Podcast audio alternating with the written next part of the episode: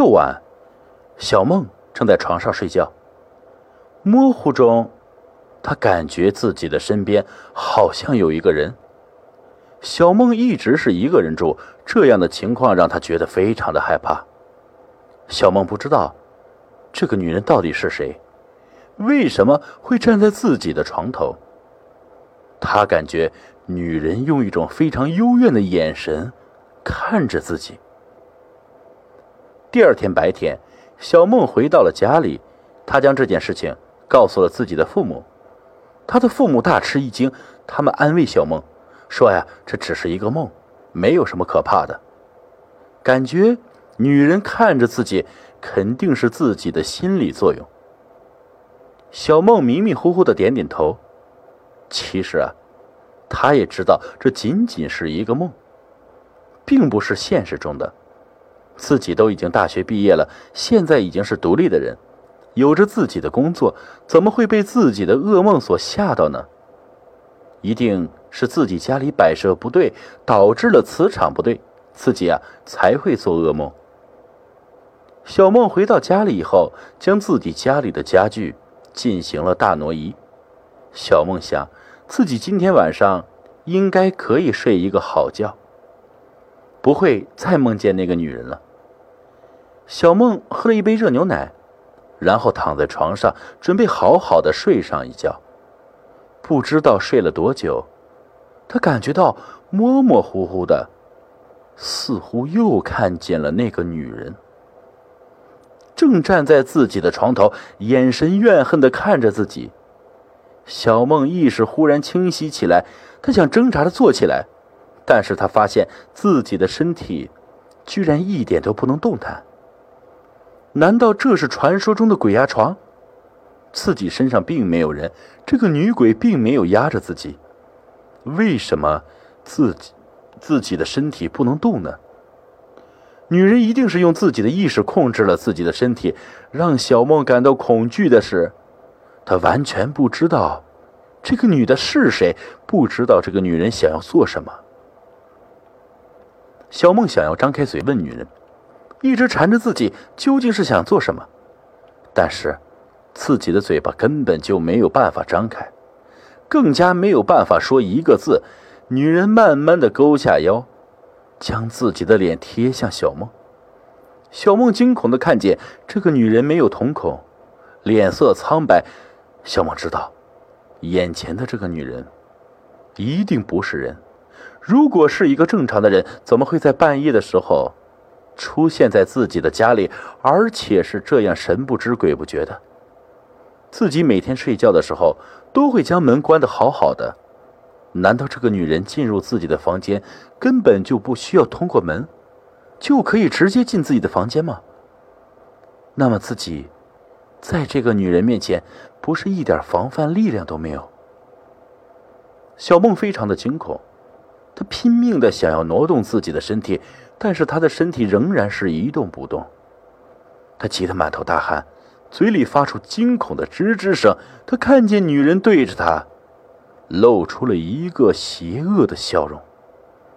小梦已经没有那么害怕，她现在更多的是愤怒。一个自己从来都没有看见过的女人，为什么总是站在自己的床前，恶狠狠地看着自己？小梦自认为没有做过什么对不起别人的事情。但是他弄不明白，为什么这个恐怖的女人会一直缠着自己？这个女人会不会伤害自己？小梦一直弄不明白。她站在自己的床头，吓唬自己，到底想要做什么？小梦逃回了自己的家里，将这件恐怖的事情再次向自己的父母说了。小梦的父亲惊恐的说道。你说的那个女人，你有没有看清楚她长什么样？小梦说：“这个女人头发很长，她穿着一条红色的裙子，她没有瞳孔，只有眼白，看上去异常的恐怖，太诡异了。这个女人用十分怨毒的眼神看着我，我真的很害怕。她虽然没有伤害我，但是我知道总有一天，她会要了我的命。”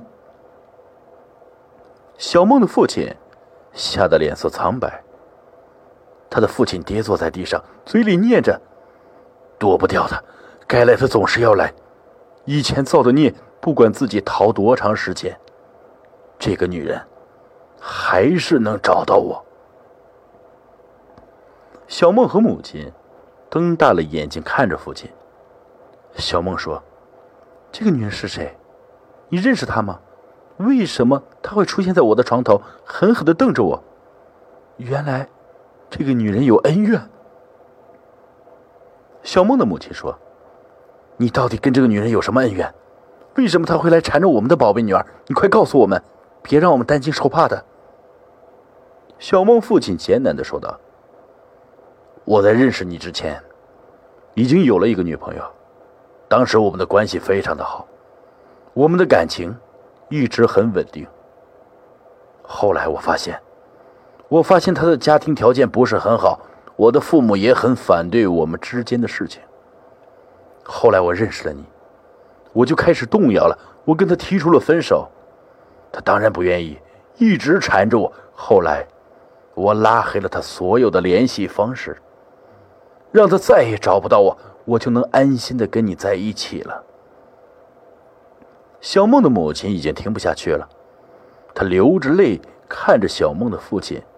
她不敢相信自己的老公，竟然会做出这样的事情来，竟然会是这样一个无情无义的人。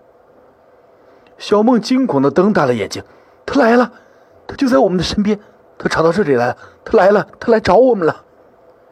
小梦父亲惊恐的看着四周，他没有看到任何人，他惊恐的问道：“你看见他在什么地方？这个该死的，这次。”我要让他再死一次。小梦惊恐的看着自己的父亲，他的父亲现在就像是一个恶魔一样。小梦忽然低下了头，嘴里发出嘿嘿的笑声：“嘿嘿，你还没有看见吗？他就在你的面前，那个被你害死的女人就站在你的面前。难道你真的没有看见吗？你看不见吗？”小梦父亲紧张的向四周望了望，他在哪里？为什么我看不见？小梦，你看见他在哪里？小梦抬起头，他的眼睛里没有瞳孔。小梦父亲吓了一跳。小梦，你……小梦说：“你真的看不见的吗？我就在你的面前。”小梦父亲惊恐的后退一步：“你不要再缠着我的女儿，有什么事冲着我来。”你离开我的女儿。小梦笑了，她爬上了阳台，站在阳台上面。你想知道失去女儿的痛苦滋味吗？小梦没有等自己的父亲说话，就直接从阳台跳了下去。小梦父亲绝望的叫道：“不要！”小梦已经掉在了地上，已经摔得血肉模糊。小梦父亲瘫坐在地上，他接受不了这个打击。自己当时一时的自私，才害了自己喜欢过的女孩，现在也害死了自己的女儿。小梦父亲认为自己活在这个世界上已经没有什么意义了，他爬上阳台也跳了下去。小梦母亲一时之间失去了两位亲人，他撕心裂肺的大叫一声，晕了过去。等他醒过来的时候，已经什么都不记得，变得痴痴、呆呆的。